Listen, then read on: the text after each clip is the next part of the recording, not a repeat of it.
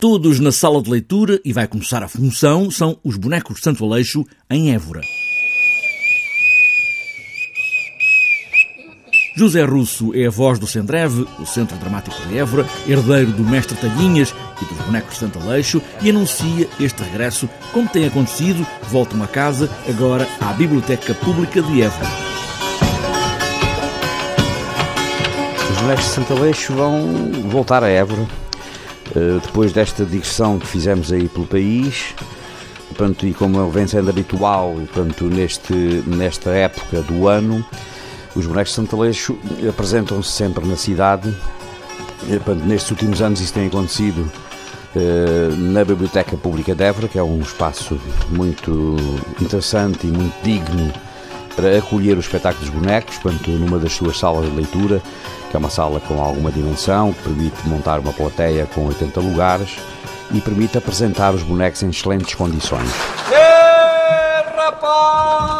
que lá foram todos para o céu num instante. O alto do nascimento do Menino Jesus está no cartaz, mas está também todo o resto habitual dos bonecos, as taiadas, o mestre-salas ou a tourada a fechar. Apresentamos uh, o alto do nascimento do Menino Jesus. É claro que o espetáculo tem sempre uma, uma peça de abertura que é o, o Baile dos Anjinhos, que se vai apresentar.